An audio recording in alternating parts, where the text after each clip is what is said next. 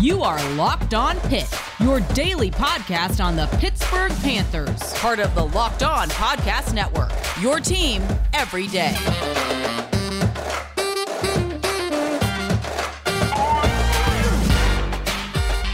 All right, Panther Nation, welcome back to another episode of Locked On Pitt, your daily podcast covering the Pittsburgh Panthers, part of the Locked On Podcast Network.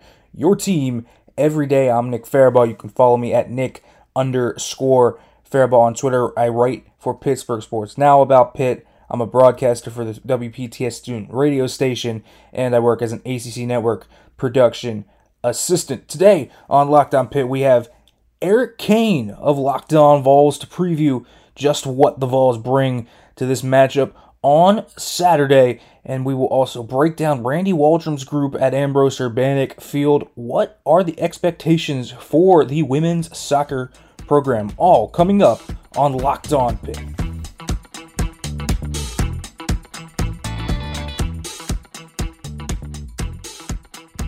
All right, Panther Nation, welcome back to another episode of Locked On Pitt. Let's get the show on the road. But before that, shout out to our title sponsor, Rock Auto. Amazing selection, reliably low prices, all the parts your car will ever need. Visit rockauto.com and tell them Locked On sent you. All right, and welcome in today, Eric Kane of Locked On Vols. Eric, how are you doing today, man? Hey, man, doing well. Looking forward to the game coming up, man.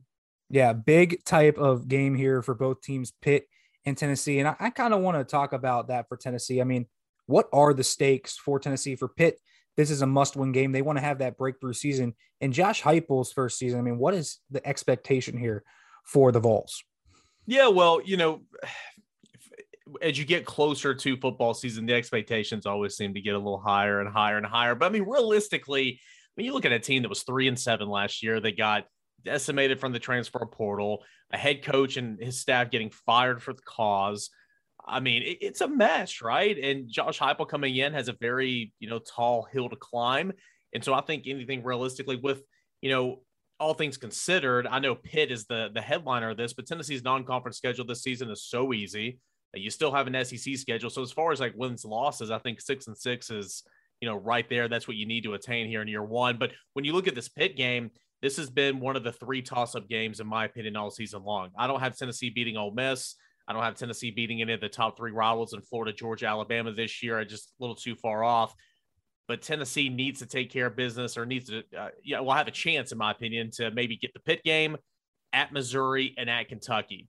And though Pitt is not an SEC contest, so many people are, are deeming this as the as the you know swing game of the year. You get this one potentially, you can go from six and six to seven and five, and it can be that much better of a year one uh, for Josh Heupel. So you know, fans are excited, uh, really excited about the Johnny Major Classic.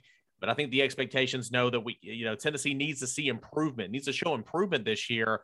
But Rome was certainly not built in a day. You know, the Johnny Majors Classic, obviously, Johnny Majors has a lot of great memories from both these schools. How is Johnny Majors thought of down in Tennessee? Because I know he's revered up here in Pittsburgh. I mean, to, to put it bluntly, like a god. I mean, he's he he's Tennessee's own. You know, he came here and was an All American, fantastic football player.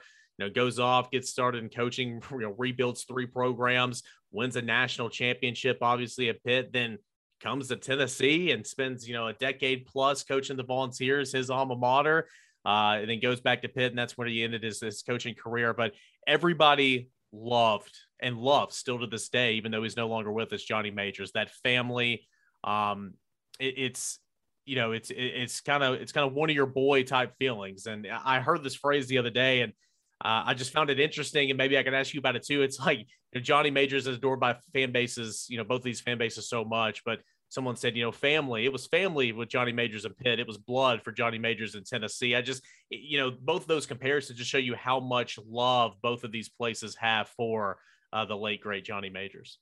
And, you know that Johnny Majors classic, obviously huge.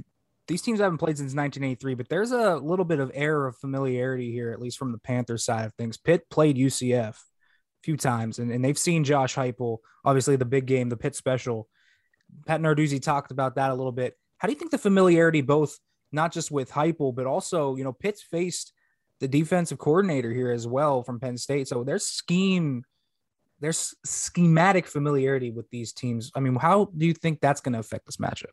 Well, I think I'll start defensively at least um, with with Narduzzi going up against Tennessee's defense. You know, Tim Banks didn't call the plays at Penn State, so eh, I saw some of Narduzzi's comments from earlier in the week saying they're going to do a little bit different things. He's familiar with Tim Banks and his work, of course, but he wasn't the main play caller, so I think defensively it'll be a little bit different compared to what he saw.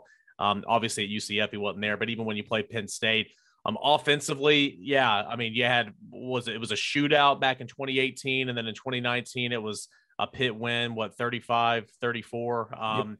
So eh, very familiar with the offense, knows the tempo. He knows that Josh Heupel likes to get up there and snap it anywhere from 11 to 14 seconds.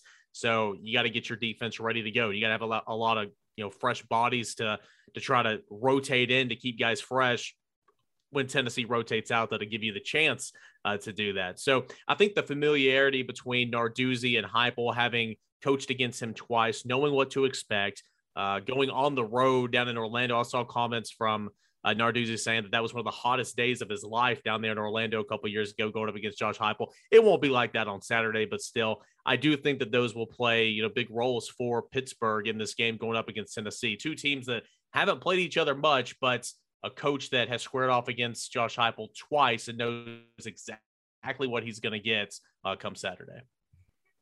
Yeah, and I think that familiarity is going to be very interesting to watch. But I think the one thing that's clear with at least perception up here in Pittsburgh is that Tennessee's passing offense is just it was not there last week. A lot of people feel very confident about that. Do you blame that more so on what do you blame the passing offensive struggles on? Is it Milton himself? Is it schematic? Is it offensive line? Is it receivers, or is it a little bit of all of those things? I think there's plenty of blame to go around. I mean, you got to start with the quarterback. Okay, you can't start the football game 10 to 12 for 96 yards in the first quarter and then finish the game 11 for 23 with 140 and a touchdown. Even the touchdown he threw in the fourth quarter, that was an ill-advised throw. Your wide receiver bailed you out. You had two open, you had a wide receiver over the middle that was wide open that could have walked in the end zone. You had a running back in the flat, and Joe Milton could have ran it.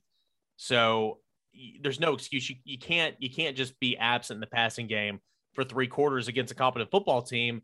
To whereas you know against Bowling Green, you just ran the football and got whatever you wanted to. So Joe Milton has got to get better. Um, he was, I want to say he was eight for nine with passes, you know, between 10 to 14 yards, really sharp in the short to intermediate game he struggled throwing the football downfield. And I know that's something Tennessee will need to do in order to have a chance against Pittsburgh on Sunday. Now, it's no question about his arm. He's got the strongest arm I've ever seen of anybody I've ever covered. Phenomenal arm. Um, just the accuracy with that arm going 20 yards plus down the field in game one. Again, this is his first game at Tennessee, a little bit of an issue, but you know, PFF put out their grades, and I'm looking at the Tennessee wide receiver grades, and no one scored at, you know, they were all below average starters or it, you know, credited as backups. Tennessee's wide receivers didn't have a good game. Uh, I think Tennessee's offensive line didn't help Milton out at times because they got a couple of penalties that really just cut drives down. So I think it was all encompassing, just not a very good day throwing the football. But I will say this it was game one, year one of a new coaching staff, new quarterback, new play caller. You knew it wasn't going to be perfect, but I do believe it was a little disappointing when it was all said and done. A win that was never a doubt, 38 to 6 but I think it was a little disappointing what that passing game looked like uh, when you left the stadium last Thursday night. Great stuff from Eric, and that's only a little taste of what the Vols might have in store for Pitt on Saturday. We'll talk a little bit more about Joe Milton, the potential rushing attack that could give the Panthers problems, and can Tennessee create explosive plays, and how will that offensive line hold up against the Panthers pass rush. But first, this episode is brought to you by Rock Auto. With the ever increasing numbers of makes and models, it's now impossible for your local chain auto parts store to stock all the parts you need. Why endure often pointless or seemingly intimidating things when you can save time and money when using Rock Auto? Rock Auto is a family business serving do it yourselfers for over 20 years, and their prices are reliably low for every customer. Go to rockauto.com right now and see all the parts available for your car or truck. Write locked on in there. How did you hear about us, Bucks?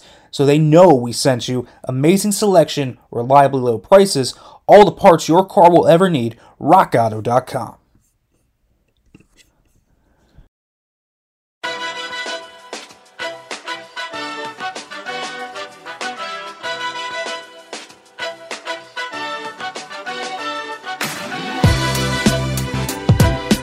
All right, folks, welcome back to the Locked On Pitt Podcast.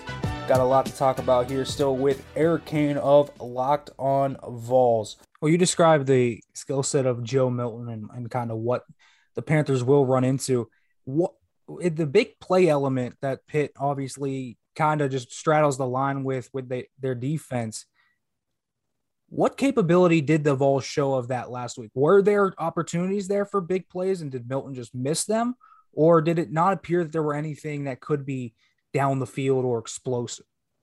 Yeah, there were. I mean, Milton overshots uh, Cedric Tillman, one of the Tennessee wideouts, twice on what would have been uh, easy touchdowns. Tillman got off the line, did a great job of bending back, getting in front of the defensive back, and had him beat. And Milton just overshot him, clearly overshot him by, I want to say like 10 yards one time, and then just barely missed him one time in the end zone. So there were chances. I mean, Bowling Green is, as you know, it's, I mean, it's not a good football team. Historically, a horrific football team in 2020. So um, will Tennessee get those same chances against, you know, Pitt's defensive backs? You'd like to think maybe one or two here and there, but it's going to be more of a challenge.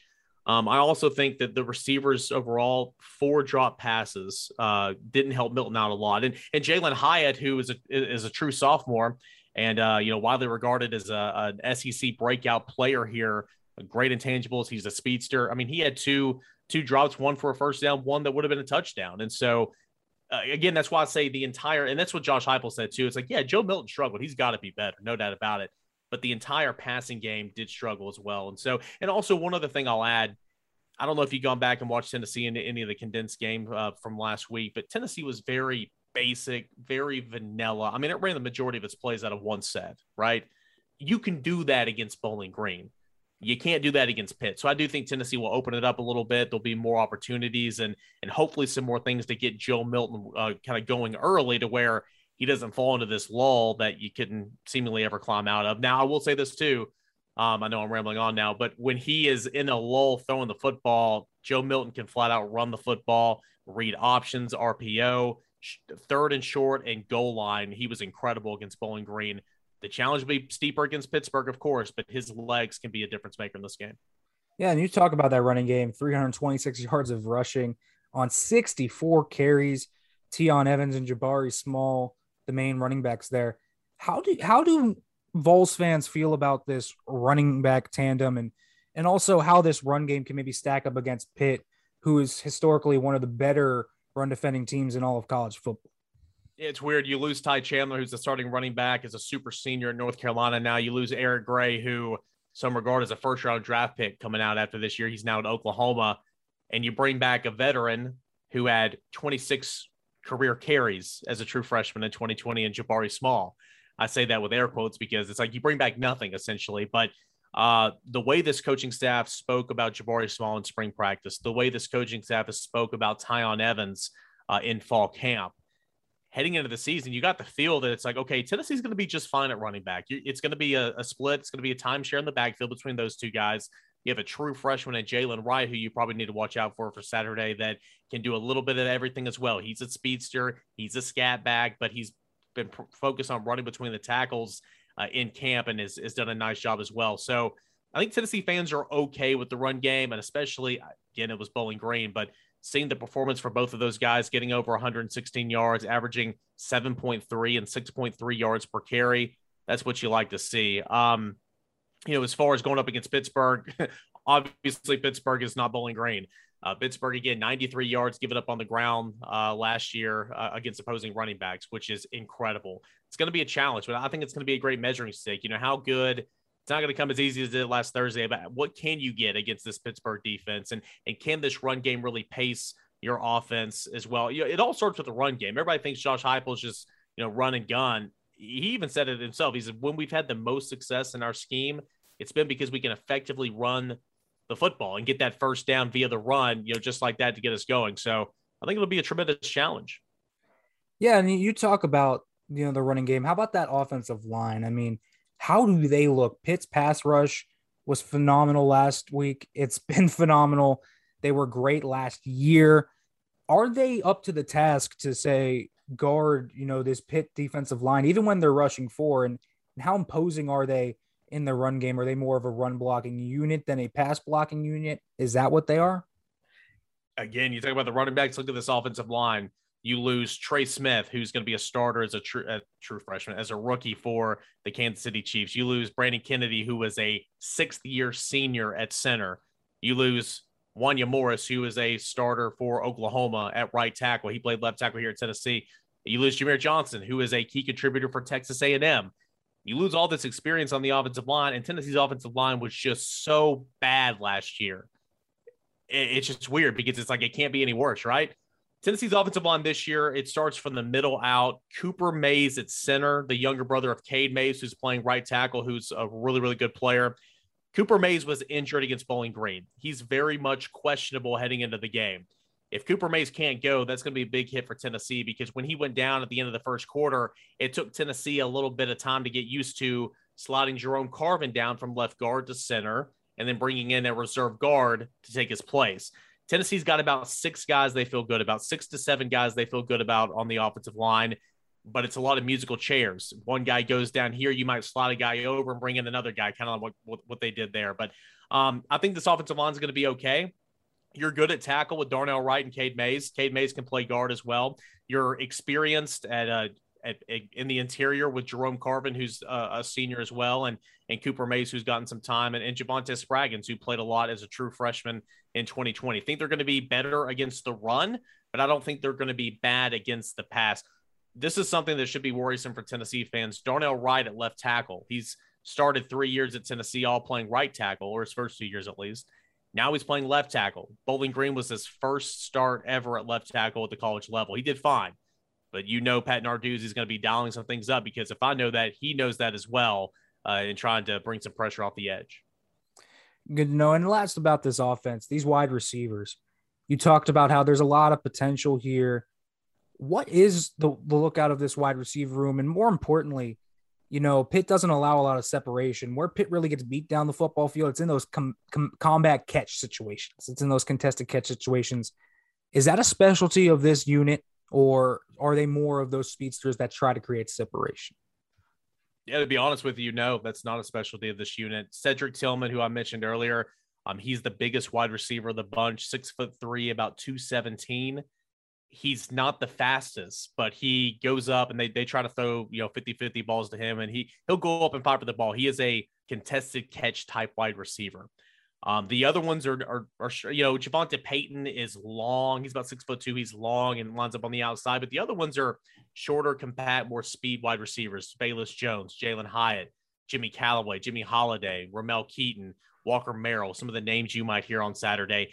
And the criticism of this wide receiver room through camp is the lack of physicality getting off the line of scrimmage. So if you play press man and you said it yourself, you know, Pittsburgh prides itself on, you know, not allowing a lot of separation. Well, that's what Tennessee's wideouts have, have really struggled with so far in camp and, you know, at, times against Bowling Green. So that's going to be a challenge for Tennessee. To try to you know gain separation because once you get off the line of scrimmage, you can use for the majority of this group you can use your wheels and, and try to get by them because they are fast guys. It's just you got to have that physicality off the line of scrimmage to give yourself a chance to do that. So that's kind of what I'm going to be looking for in terms of the pass game. And again, if you do that, that's only going to help Joe Milton out as well at quarterback.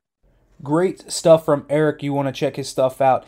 Check out Locked On Vols at Locked On Vols on Twitter. Follow that. Check it out wherever you listen to podcasts. I'll be on there later this week as well, talking about the Pitt side of things. And you can also check out some previewing that he's doing of Pitt and the Vols on his side. Things follow him on Twitter as well at underscore Kane ER. Big time stuff from Eric. He was great. Coming up, we are going to talk a little bit about Randy Waldrum's women's soccer group. How good are they, and can they take the leap this year after a very promising 2020 season?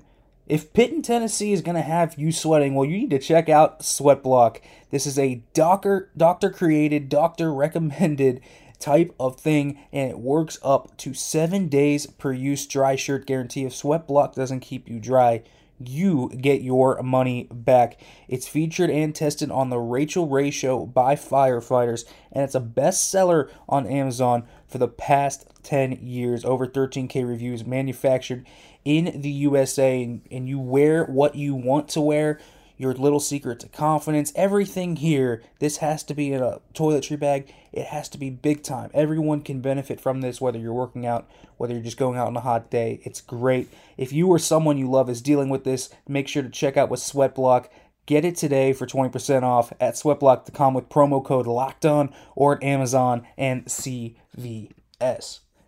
If you are somehow planning to put down some money on this Pitt Tennessee game, negative three and a half spread on Bet Online AG. Make sure to head over there. It's your number one spot for all the pro and college football action this season. Get all the updated odds, props, and contests, including online's biggest half million dollar NFL mega contest and the world's largest $200,000 NFL survivor contest open now. It's head to the website. You can use it and sign it up today. Receive your 100% welcome bonus. And something really cool tonight. Obviously, the Buccaneers and the Cowboys play. If you put down a wager on that, if you lose, up to 25% can be refunded for new customers only when signing up and using the promo code NFL. 100 from football to basketball to boxing right to your Vegas casino games. Don't wait and take advantage of all the great offers that they have available over there at Bet Online Ag.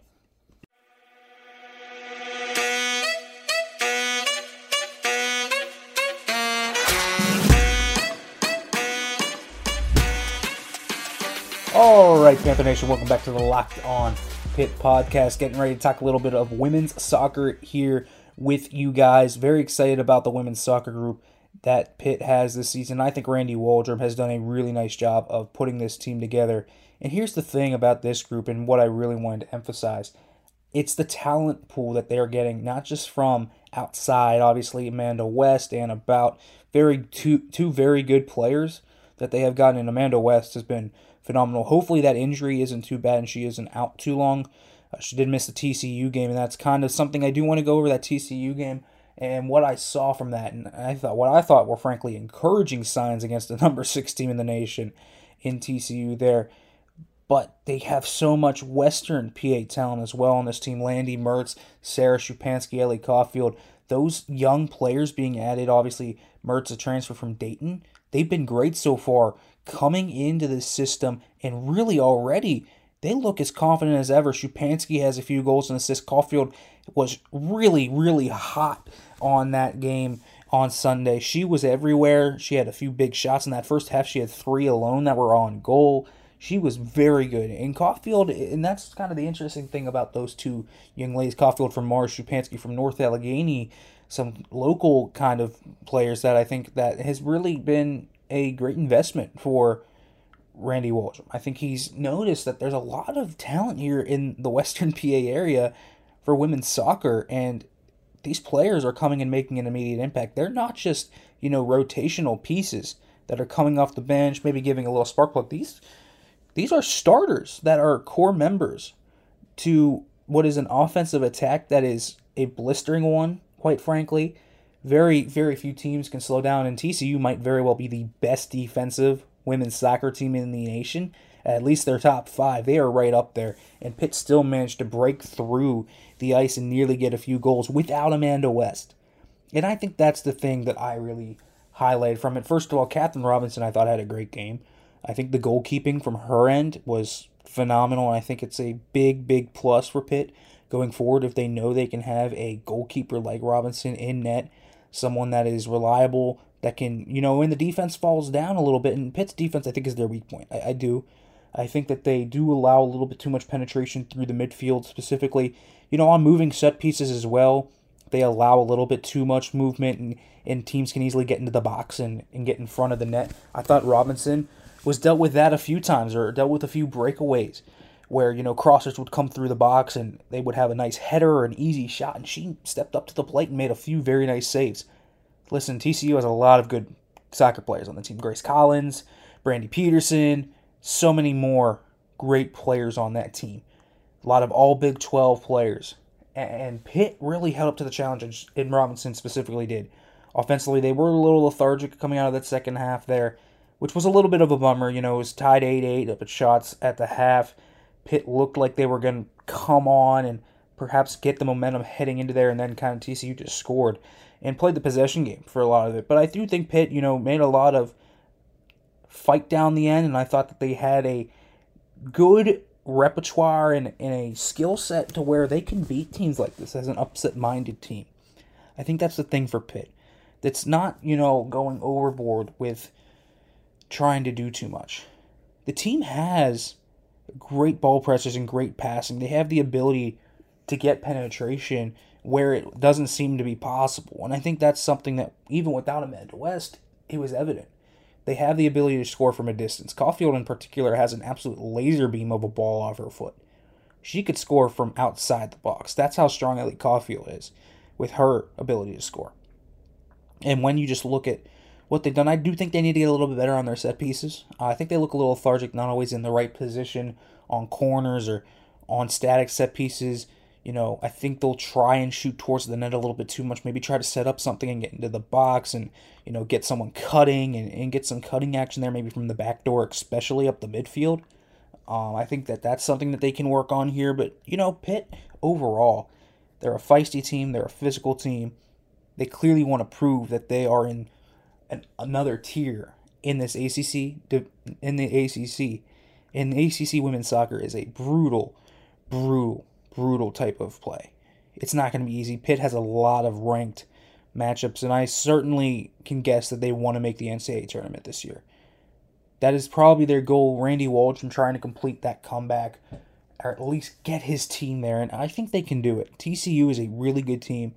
They're going to be a trouble for a lot of teams down the stretch. They played them hard, one to nothing, and I thought that they got a lot of pressure. I thought that they had a few defensive breakdowns, which I think they get a little lackadaisical at times, or overcompensating with the physicality can get them caught out of position, specifically allow that cutting action through the box. But when you have someone like Catherine Robinson who's played like she has, maybe you can afford to be a little bit over aggressive, trying to force those turnovers to really make defense be the best offense, if you will, and force those into scoring opportunities on the opposite end. So I thought, you know, Pitt really had an encouraging game, and there's so much to, to come from this. Leah Pace looks really good. She's probably this one of the team's best passers, although Bout was out of her natural position. And I thought she even played a good game where Amanda West would usually play. But this team has so many options. I didn't even mention a few of them. You know, Chloe Minas had a really nice game as well on Sunday. So this is really, really promising for this team, and I think that the women's soccer program is really in an exciting place and can is only going up from here. I think Randy Waldrum knows what he's doing, and he's going to end up really changing this program and the tune around it.